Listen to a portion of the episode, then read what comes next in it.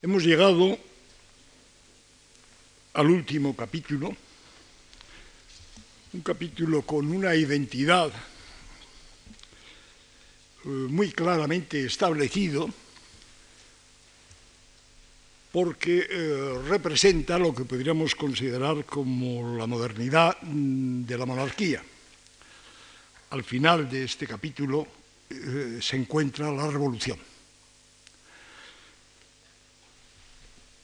Este capítulo comienza, por lo que se refiere a la monarquía, con la sustitución de la monarquía por una nueva configuración política, por un nuevo régimen, del cual, sin embargo, a pesar de su existencia y de su importancia, no va a existir una conciencia, una necesidad de darle un nombre. El título de mi intervención sí lo tiene, es El Reino de España e Indias, pero se debe a una construcción teórica de nuestros días, mientras que la imagen de la monarquía de España perviviría durante todo el siglo XIX para denominar, para referirse al Estado español, para referirse a la realidad política. Pensemos que para probarlo, creo que sería suficiente con citar que todas las constituciones españolas del siglo XIX llevan un mismo título: Constitución Política de la Monarquía Española. Monarquía Española es tanto como Monarquía de España. Y utilizaron este nombre cuando realmente la realidad no se ajustaba, claro está, al modelo teórico que yo he propuesto como definición de monarquía. Por lo tanto, la monarquía se sobrevive, desde mi perspectiva, hasta el siglo XX. El tránsito, el cambio de la monarquía de España al Reino de España e Indias es el resultado, por una parte, de la pérdida de todos los reinos europeos, excepto el actual territorio español. Esta situación, esta pérdida, produjo, exigió, impuso un cambio de organización, que se expresa en ese título del Reino de España e Indias, que tampoco aparece en 1700 ni en 1715, pero lo encontraremos claramente establecido a finales del siglo XVIII. El Reino de España e Indias sirve para determinar muy claramente, o sea, responde al planteamiento teórico que yo les he ofrecido, por cuanto la dualidad España e Indias lo que expresa es la diferencia entre una metrópoli unida, que es España, y unas colonias sometidas, que son las Indias. Esta imagen tiene su origen en el modelo de las colonias francesas, inglesas y holandesas, y tiene su inspiración en la idea que se formula, no en la primera hora del XVIII, pero sí desde mediados del XVIII con gran claridad, de una relación entre las dos partes que obedece a criterios y a principios económicos. La idea de que América son colonias y las colonias americanas deben de proporcionar un beneficio a través del comercio a la metrópoli, a España. Esta imagen colonial de América es conocido, es sabido que se encuentra en el siglo XVIII. Vaya esto como justificación del título de Reino de España e Indias para expresar, por una parte, la unidad política de España, la unidad constitucional de España, por un lado, y la dependencia política, no esa paridad, no esa igualdad que había caracterizado a los reinos dentro de la monarquía. El cambio va a dar lugar a un nuevo régimen un nuevo régimen, un nuevo sistema político, en el cual, como consecuencia de una acumulación de cambios. El cambio comienza como resultado de ciertas decisiones políticas que van a tener consecuencias más adelante. En el primer momento, Felipe V fue reconocido prácticamente en todos los reinos de la monarquía, salvo un pequeño incidente en América y otro en Nápoles, que duraron unas horas en cada caso. Y, por lo tanto, la normalidad fue, la regla del tránsito, y la normalidad permitió a Felipe V celebrar cortes en Barcelona, en las cuales se aprobaron un gran número, casi un centenar de capítulos de cortes. Casi un centenar de capítulos de cortes, en los cuales se encuentra la cumbre, las manifestaciones más radicales del ideario, no diré pactista, pero sí del ideario político catalán. Hasta el punto de que entre ellas hay una figura, hay la creación de una corporación para que examinase la constitucionalidad de las pragmáticas en las leyes reales. El desarrollo de estos textos no va a tener prácticamente consecuencias, porque los mismos catalanes que han jurado al rey traicionan su juramento, pero no como lo hicieron las Provincias Unidas o como lo hicieron Portugal, consiguiendo la victoria en la guerra que sigue a una decisión de este tipo. Perdieron la guerra y descubrieron que la traición es un delito tipificado. Es un delito tipificado con unas penas tipificadas igualmente, aunque el delito fuese un delito realmente extraordinario. Después de la batalla de Almansa, como es sabido, Felipe V abolió los fueros de Aragón y de Valencia. Esta decisión es una decisión perfectamente legal, en la medida en que una persona, un particular que traiciona al rey, es reo de la pena de muerte. Un pueblo que traiciona a su rey, y en este caso a un rey jurado solemnemente en unas cortes, se encuentra inerme ante la voluntad del rey. El rey puede disponer libremente del destino político del pueblo que ha traicionado a su rey. Esta situación explica la abolición de los fueros de Aragón y de Valencia.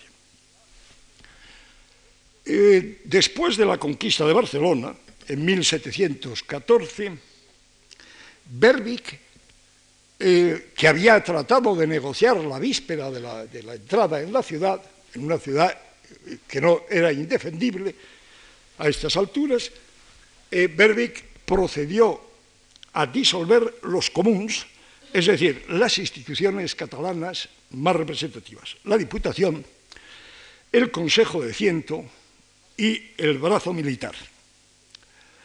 Y no solamente los disolvió, sino que envió a Patiño, es el nuevo estilo, para que le entregasen todos los signos externos, banderas, pendones, escudos, todos los signos externos de estas corporaciones, que evidentemente fueron destruidas.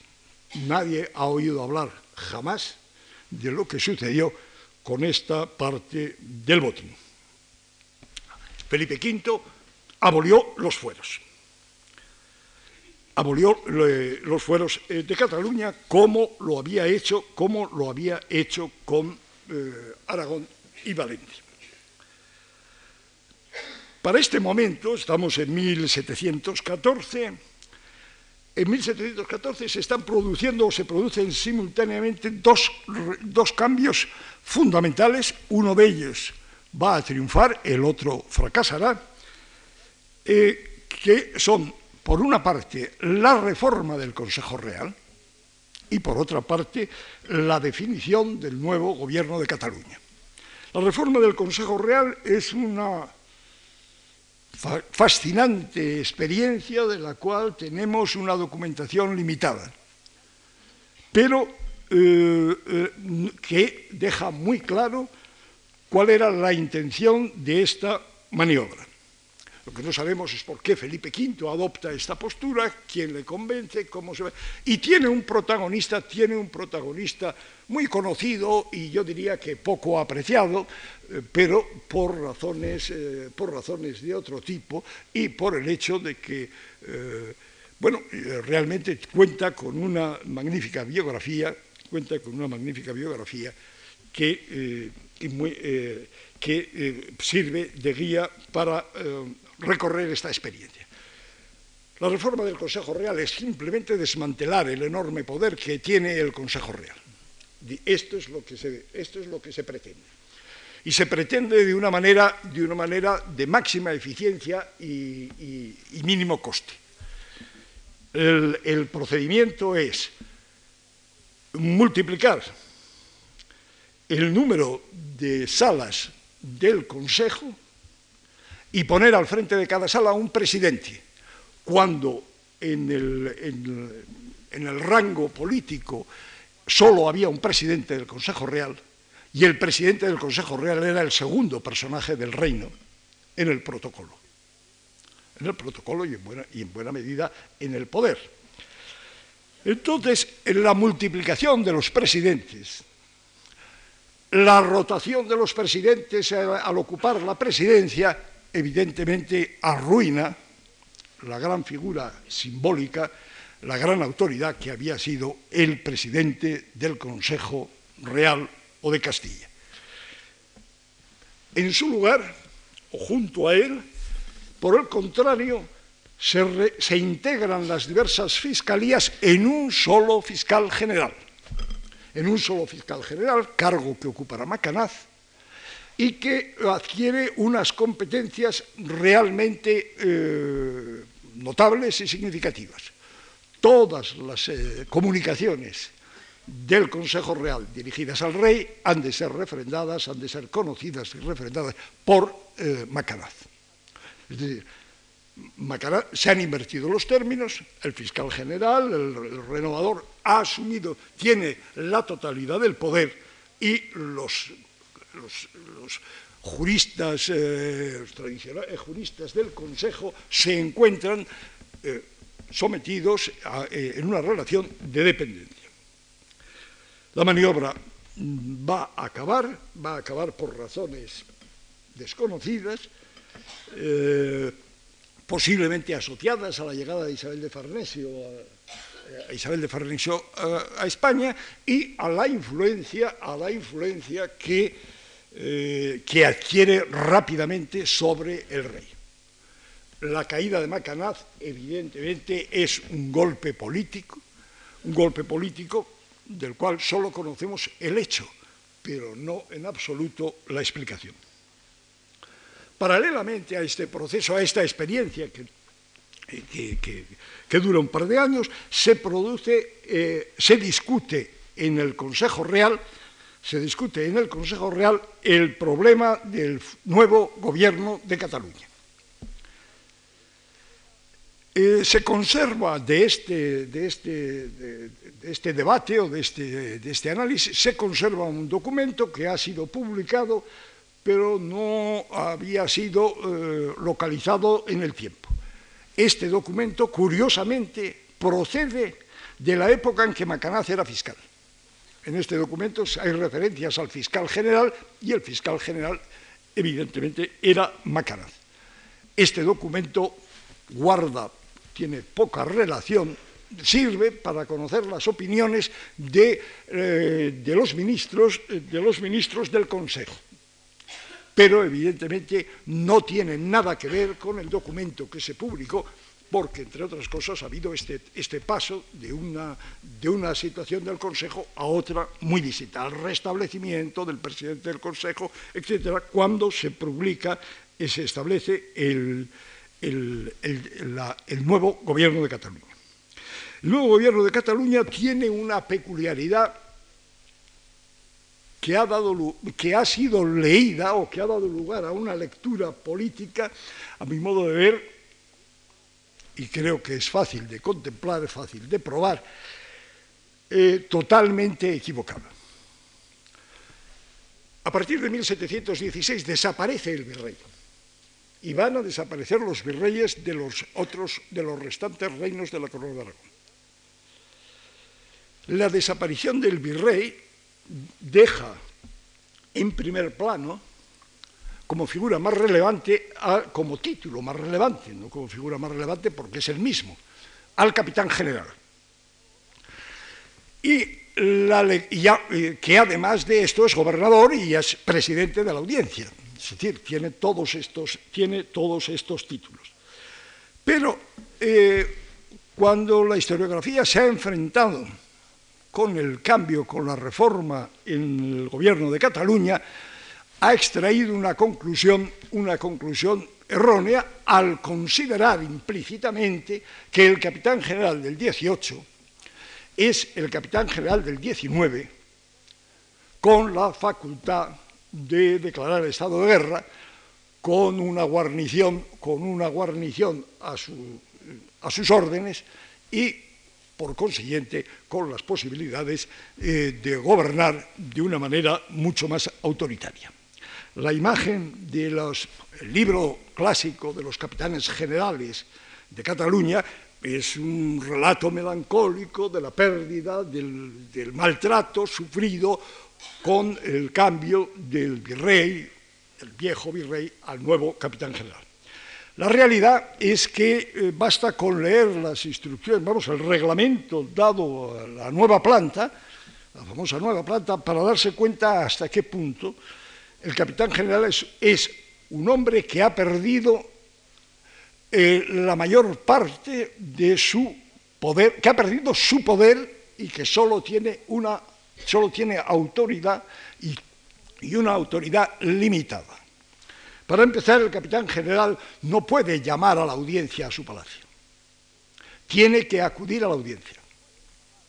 Bueno, esta situación, esto corresponde a algo mucho más grave que jugar en terreno ajeno.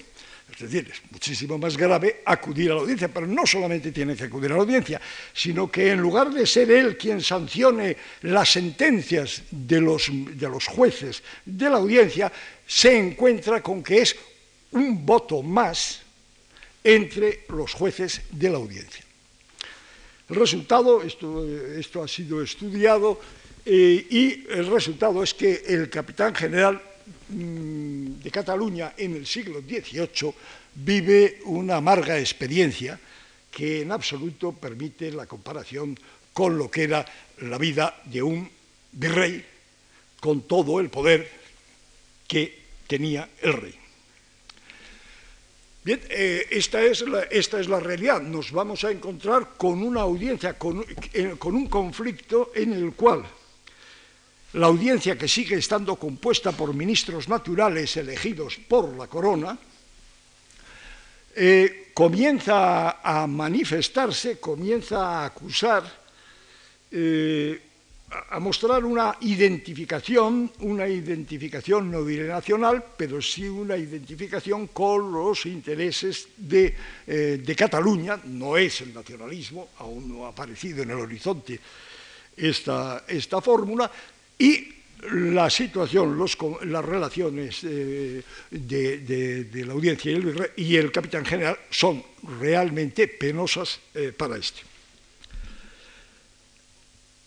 Antes de esta fecha, aunque es también en 1714 cuando alcanza esa plenitud, se produce un tercer cambio que es sin duda el más importante de todos, puesto que de él procede nuestro sistema político actual. Es la aparición de los ministros responsables. Los ministros no están en los documentos, no se habla de ministros jamás, siguen siendo secretarios de Estado, pero estos secretarios de Estado adquieren una responsabilidad específica en áreas determinadas del gobierno. Entonces, esta diferencia, este añadido de usted es ministro, este es secretario de Estado de Guerra, que es el primero que aparece, produjo un cambio decisivo que se repite tantas veces cuanto se hace responsable a alguien. La responsabilidad genera el poder. Quien es responsable tiene el poder. Y los nuevos secretarios de Estado, en realidad ministros en el sentido actual del término, van a ejercer el poder que les da su responsabilidad en las materias que les han sido confiadas. La primera creación, el gran cambio, tiene lugar en 1703. Entonces, un secretario de Estado es un intermediario entre el Consejo de Estado y la Corona. No es responsable de nada. No es responsable de nada. Aun cuando influya en las decisiones del rey, el secretario de Estado era el responsable. Cuando se nombra a Canales secretario de Estado de Guerra, las cosas cambian. Y al mismo tiempo que se nombra a Canales, al marqués de Canales secretario de Guerra, se nombra al marqués de Rivas secretario de todo lo demás. A pesar de lo elástico del nombre, ese todo lo demás implica responsabilidades concretas. Al primero de ellos, a Canales, le va a tocar perder Gibraltar. Ha estado moviendo sus tropas, las pocas tropas que tiene, las ha estado moviendo de Andalucía a Cataluña, con la mala suerte de que cuando las necesitaba en Cataluña estaban en Andalucía, y cuando las necesitaba en Andalucía estaban en Cataluña.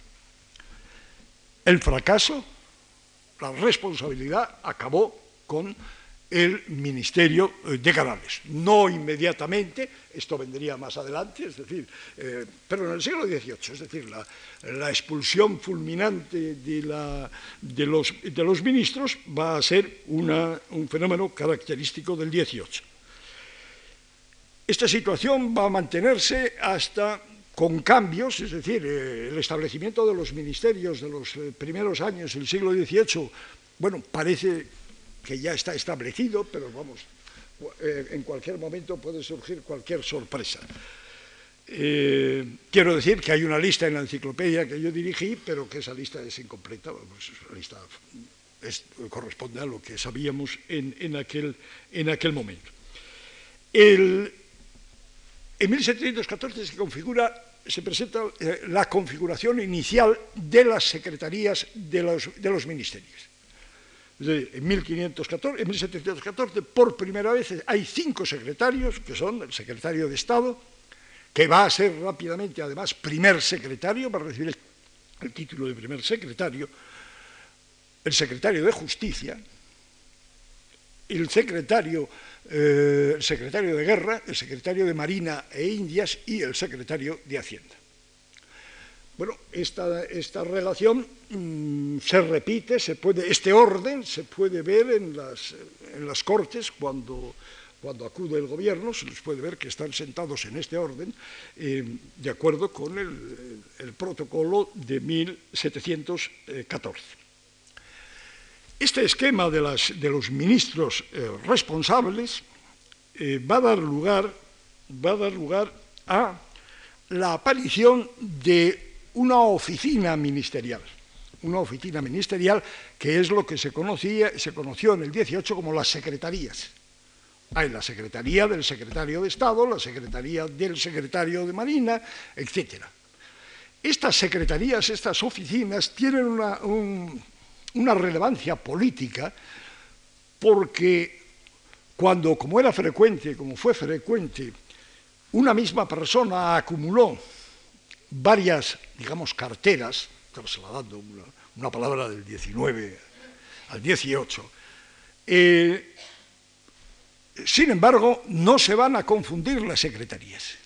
Es decir, las secretarías seguirán funcionando independientemente bajo el mismo secretario, bajo el mismo ministro. Es decir, es la manifestación, la muestra de que realmente en estos momentos hay una corporación ministerial que está en marcha y que acabará por integrarse políticamente en un Consejo de Ministros con los problemas que significa, con las posibilidades que significa la organización de todas las secretarías bajo una misma dirección política. Este mecanismo, este sistema, evidentemente es una nueva forma de gobernar. Recordemos que hasta entonces la iniciativa legislativa, las peticiones, procedían siempre de las corporaciones. Las corporaciones, las cortes, los municipios, los gremios formulaban peticiones a la corona. Ahora tenemos un nuevo actor político, pero que a diferencia de los anteriores no solo tiene unos intereses limitados y particulares, sino que tiene unos intereses generales y que en el caso de ser un multiministro fue muy frecuente. Es curioso, pero nunca se mezcló el Ministerio de Justicia con los demás, pero fue frecuente que los otros cuatro ministerios, estuviesen en manos de la misma persona. Esto era una práctica que se repite en diferentes ocasiones. Lo fue Riperda, lo fue Pardiño, lo fue Senada, es decir, son los grandes ministros que cuentan con una amplísima confianza con la... ¿Qué significa? ¿Cómo actúa el ministro? El ministro altera el viejo sistema de decisiones, no solo las legislativas, sino las ejecutivas y las judiciales, porque, como hemos visto en la parte que queda, las decisiones judiciales, la justicia actuaba como un órgano independiente. Entonces, nos encontramos con un segundo elemento que añade con varios elementos que añaden más poder al ministro. El ministro, además, no todos los ministros, pero varios ministros, van a ser a lo largo del 18, van a ser además presidentes del correspondiente Consejo de Gobernación. Es decir, el ministro de Guerra preside el Consejo de Guerra, el ministro de Indias preside el Consejo de Indias, el ministro de Hacienda preside el Consejo de Hacienda. Con lo cual, la posibilidad de una competencia por parte de estos consejos, de estas corporaciones jurídicas por su composición, queda absolutamente anulada. Pero además de ser ministros y de ser presidentes, nos encontramos que los ministros presiden las juntas especiales que se forman y que hacen el oficio del Consejo para asuntos determinados y que habían sido muy frecuentes en el siglo XVII. Van a presidir las juntas y no contentos con estos, van a arrebatar parte de su jurisdicción al Consejo Real. Y van a arrebatar parte de su jurisdicción al Consejo Real a través de la creación de superintendencias. Superintendencias que tienen objetos específicos, por ejemplo, correos, por ejemplo, caminos, posadas, etc. Es decir, que son sectores de la gobernación que escapan al Consejo Real para pasar a depender de los ministros. Realmente, como ven ustedes, es una acumulación de poder, para empezar, formal, impresionante. Pero además esa acumulación no es formal, es una acumulación real. Los ministros, todas esas grandes figuras del 18, ejercen prácticamente todas las facultades que le han sido atribuidas. La más importante de todas, la legislación. Hemos visto que se legislaba con consejo y que se legislaba con consentimiento. La desaparición, la extinción de las Cortes ha hecho desaparecer, recordemos la excepción de Navarra siempre, ha hecho desaparecer el consentimiento. Ya no hay legislación por consentimiento. Ahora, pero tampoco hay propiamente legislación con consejo, porque realmente el consejero es el ministro. Y como dijo en su día un ministro, otro ministro de otra familia, del Consejo de Flandes, un consejo con un solo individuo no es un consejo. Entonces, lo que sucede, lo que se produce en el siglo XVIII, es que el ministro que gobierna porque cuenta con la confianza del rey, legisla con la confianza del rey y comunica sus decisiones políticas en nombre del rey al Consejo Real para que las promulgue y las publique. Entonces, eso es lo que se llama la vía reservada. El ministro nunca dice quiero. El ministro dice el rey quiere que lo que sigue se publique, sea ley. El Consejo no es un parlamento francés. El Consejo Real no tiene ninguna capacidad de oponerse formalmente a la ley que le han entregado, ni tampoco de oponerse privadamente, que se sepa, en sus despachos del viernes a las iniciativas de los ministros.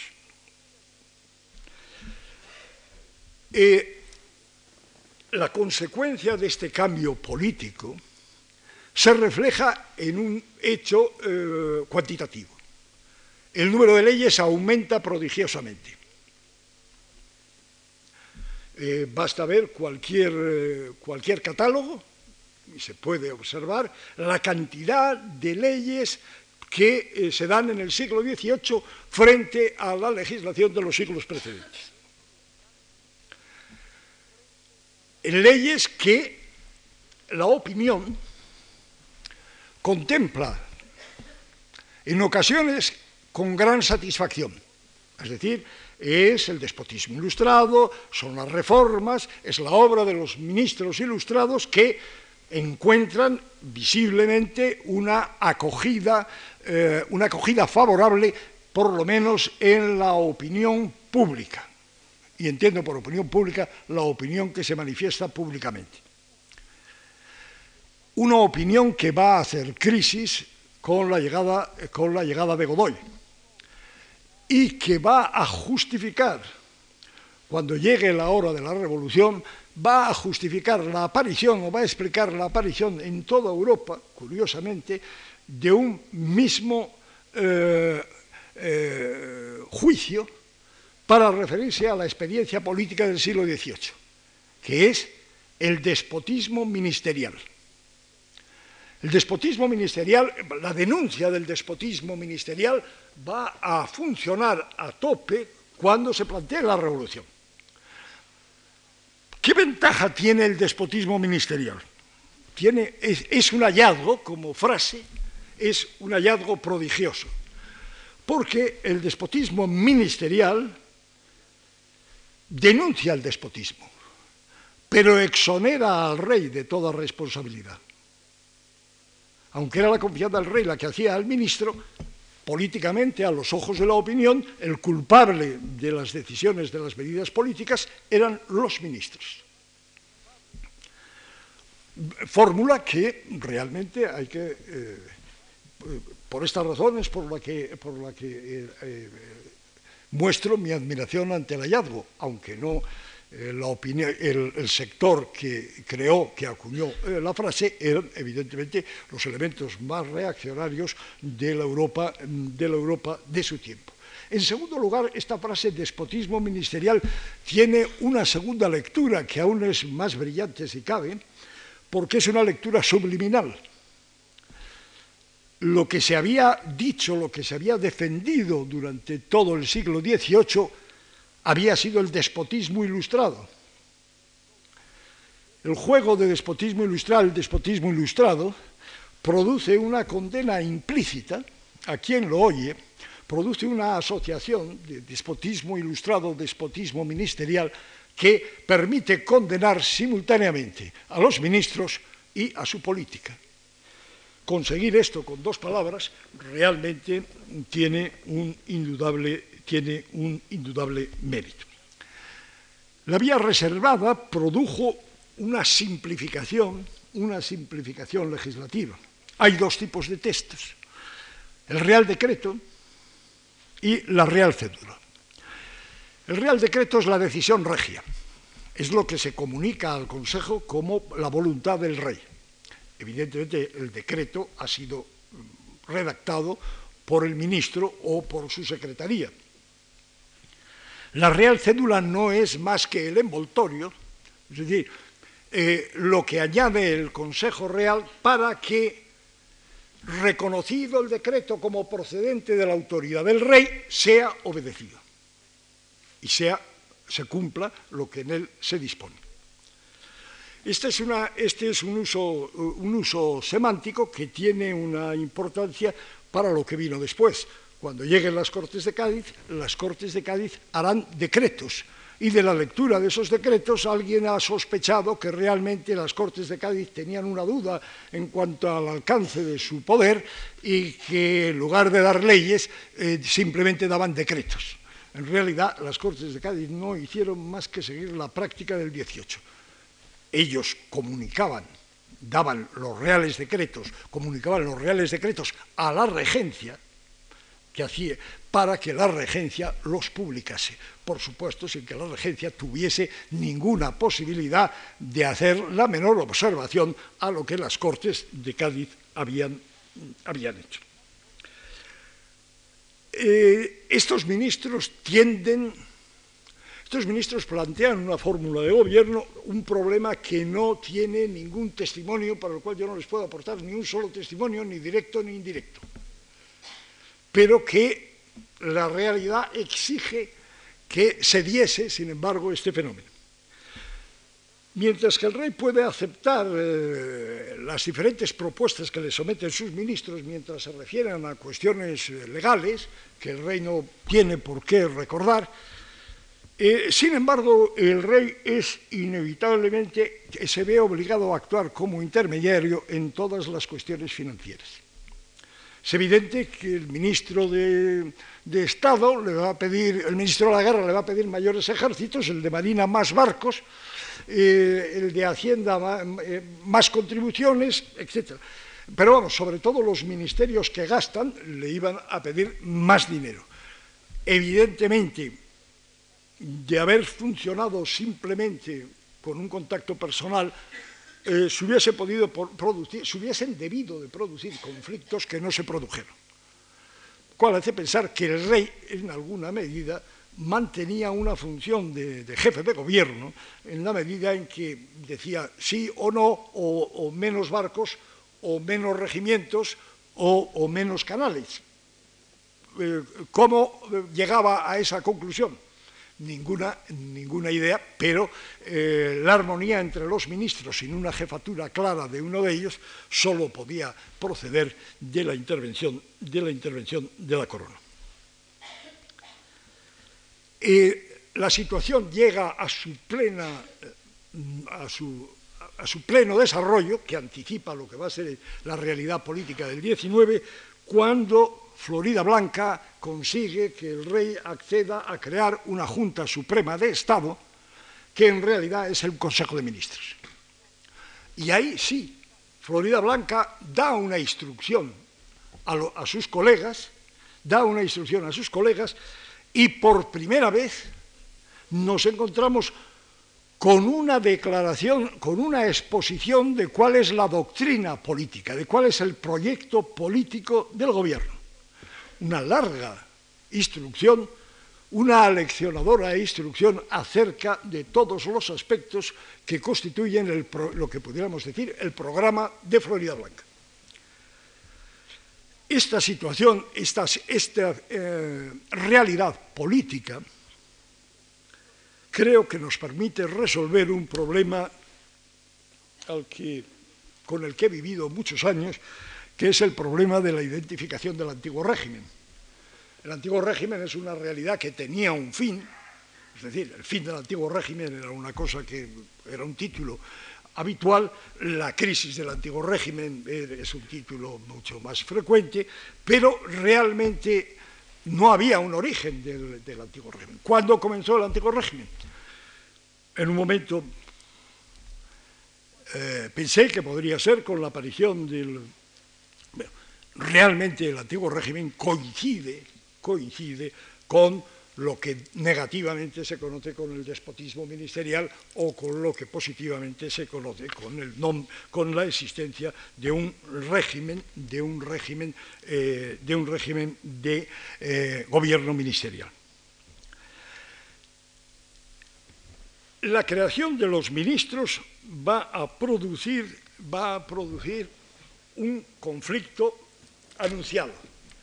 Va a producir un conflicto en el único terreno que no había sido resuelto constitucionalmente, cuál era la autoridad de los actores, que es el de la gobernación de Castilla, que es el campo de actividad del Consejo Real, el mismo terreno que Macanaz había tratado de reformar para someter al Consejo Real a una dependencia política que no sabemos cuál hubiese sido, porque al final fracasó su proyecto fracasó y se volvió a la situación interior.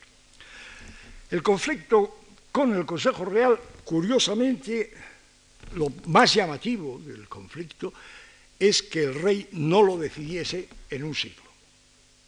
Es decir, ministros y Consejo Real eran enemigos irreconciliables como consecuencia realmente de su posición en el organigrama político. Esa incompatibilidad, sin embargo, no fue resuelta por los reyes que mantuvieron a las dos instituciones lado a lado, obligadas a combatirse, a enfrentarse y a soportarse. Entonces, la batalla se libró en torno a una iniciativa de los ministros. Una iniciativa de los ministros, que es una iniciativa muy temprana, es del año 14, ese año inaugural de los ministerios en la historia de España, es la creación de los intendentes. ¿Qué son los intendentes? Los intendentes son unos cargos, unas personas con competencias complejas, entienden en gobierno, en justicia, en ejército y en hacienda. Todas estas materias, son competentes en estas materias, pero son competentes limitadamente, puesto que los intendentes son una autoridad territorial. Son una autoridad territorial en la cual hay un intendente más amplio, que es el intendente de ejército, que tiene bajo su autoridad varias provincias, uno de los antiguos reinos, por ejemplo, es decir, y los intendentes de provincias, para los cuales hay que crear las provincias, hubo que crear las provincias para dar a cada intendente una provincia. ¿Qué hace el intendente? El intendente es el ejecutor de la política del ministerial. Es el que aplica la ley, el que aplica la norma, el que aplica las órdenes que recibe. Y por otra parte, el intendente es la fuente de información de los ministros. Realmente, basta esta descripción para darse cuenta que lo que tenemos delante, sin el nombre, es un anticipo del gobernador civil del siglo XIX. Este problema, esta formulación política, entra en conflicto con la existencia del Consejo Real y los corregidores, porque realmente el Consejo Real tenía la gobernación de Castilla gracias a que los corregidores ejecutaban sus decisiones e informaban al Consejo de los problemas que se planteaban en su territorio. Realmente es una duplicación. Es una duplicación a falta de haber podido eliminar al Consejo Real. Es una duplicación y la batalla entre el Consejo y los ministros se va a librar por personas interpuestas, a costa o sobre la cabeza de los corregidores y de los intendentes. Apenas creadas, la caída de Alberoni va a provocar la primera reacción del Consejo Real, la primera petición para la supresión de los intendentes. 3 años después, el Consejo Real presenta 3 consultas sucesivas para lo mismo, para mostrar lo innecesario y lo inconveniente de los intendentes. El reinado de Luis I fue la oportunidad para que se separasen, para que se distinguiese entre intendentes de provincia e intendentes de ejército. Y con una particularidad, esta distinción responde a una preocupación política muy clara, muy visible. Es decir,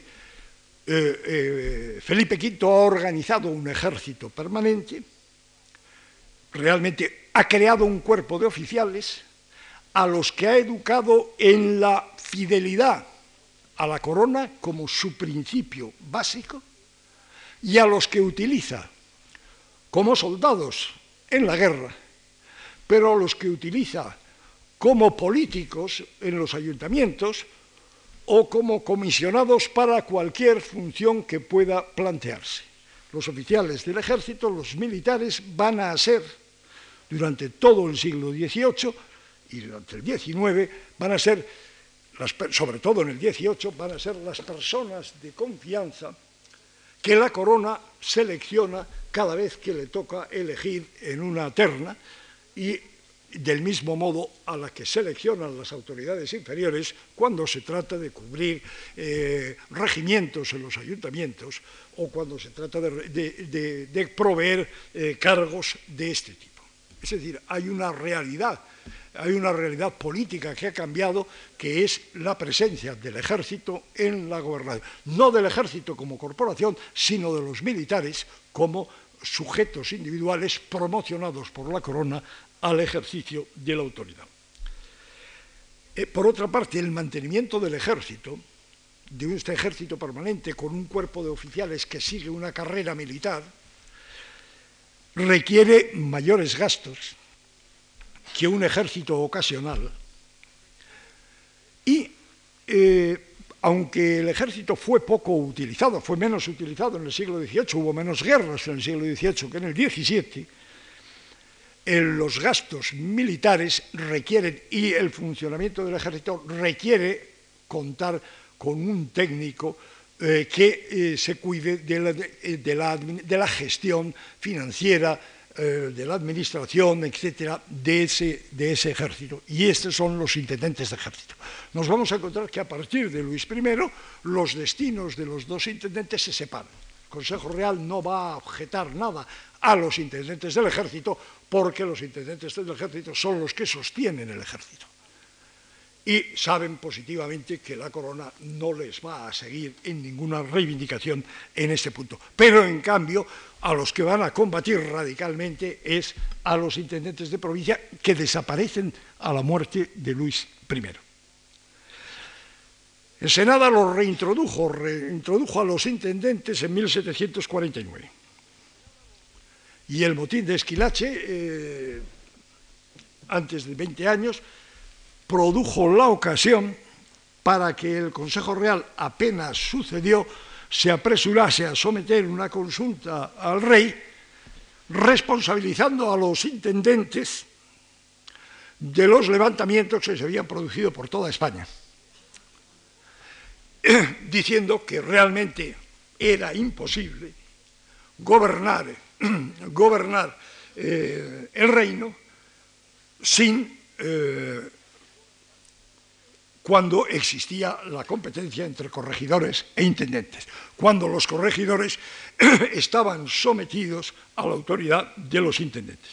El resultado fue el final de los intendentes de provincia. Fue la victoria del Consejo. Fue la victoria del Consejo que no llegó al punto de vencer a los ministros, de acabar con el régimen ministerial. Estos son los cambios fundamentales que caracterizan la aparición, que acompañan a la aparición del reino. El reino va a convivir, esta nueva forma política, va a convivir con una gobernación de las Indias que continúa, que prolonga la fórmula de los siglos anteriores, sin más cambio que la aparición tardía de los intendentes, que en América no van a encontrar la oposición que encontraron los intendentes en España. Y van a convivir con un régimen foral, que va a protagonizar en el siglo XVIII un intenso, un conflicto permanente con la corona y con los ministros, manteniéndose en la vieja dependencia, que ha tenido respecto al Consejo Real. Así se va a producir acontecimientos realmente significativos políticamente, como la negociación cara a cara de los delegados de una provincia con el ministro del ramo, para llegar a un acuerdo, para establecer convenciones económicas, etcétera, políticas.